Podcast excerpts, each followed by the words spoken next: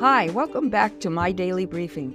This is Gwen Diaz, and I hope you're enjoying the podcast and discovering that the Bible really does make sense when its stories are told in chronological order. Here's Ed with our next episode. Hi, it's Ed. Let's go right to episode 331, titled The Shipwreck. You can find the shipwreck in Acts 27. It was a disastrous situation on board the ship that was transporting Paul to Rome. The crew and the passengers were caught in a catastrophic storm. There was no way to steer the ship in the hurricane force winds, as it was battered and tossed by tumultuous waves. Most of the supplies had already been thrown overboard to lighten the load. All 276 of the sailors, soldiers, and prisoners had given up hope, except for one. Paul spoke up to encourage the desperate men. He reminded them that none of this would have happened if they had listened to advice and stayed at Fair Havens. He did not bring this up to scold them or shame them, but to validate any advice he received from God as being true.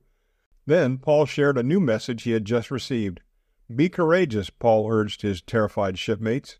This boat will be destroyed, but not one of you will be lost. Last night, an angel of God came and stood beside me. He told me this Do not be afraid, Paul. You must stand trial before Caesar.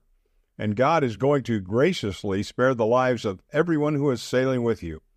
Paul said, I have faith this will happen, just as the angel told me it would. On the fourteenth night after leaving the harbor, the wind was still driving them across the Adriatic Sea. Sometime around midnight, the sailors sensed that they were getting close to land, so they threw a weighted line over the side of the ship to test how deep the water was.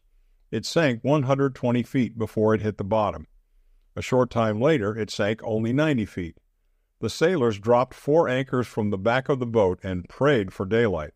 Some of the sailors let the lifeboat down. They pretended that they were going to lower more anchors from the front of the ship, but Paul knew that they were trying to escape. He told the centurion and the other soldiers, Unless these men stay with the ship, you cannot be saved. So the soldiers cut the ropes and the lifeboat drifted away. Then, just before dawn, Paul urged everyone to eat. For fourteen days, he said, you have been in constant suspense and have not eaten anything. Now, take some food. You'll need it to survive. If you listen to what I say, I promise that not one of you will lose a single hair from your head. Then Paul took some bread and gave thanks to God in front of all of them. Then he broke the bread and ate it, and soon everyone else was eating.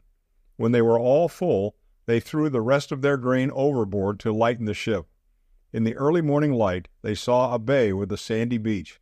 They decided this was the best place to run aground, so they cut loose the anchors and hoisted the sail, hoping to make it to shore. Unfortunately, the front of the ship struck a sandbar that would not budge, and the back of the boat was shattered by the waves.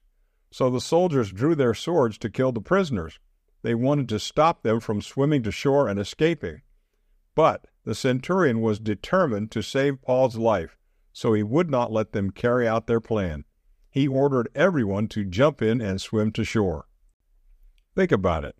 Paul stayed calm through this entire terrifying ordeal. God promised to take him to Rome, and Paul trusted God to fulfill his promise. Now, here's the question when you are frightened or discouraged, do you cling to the promises God has given you?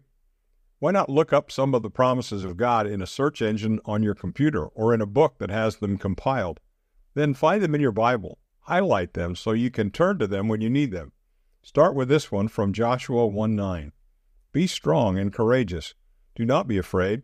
Do not be discouraged, for the Lord your God will be with you wherever you go.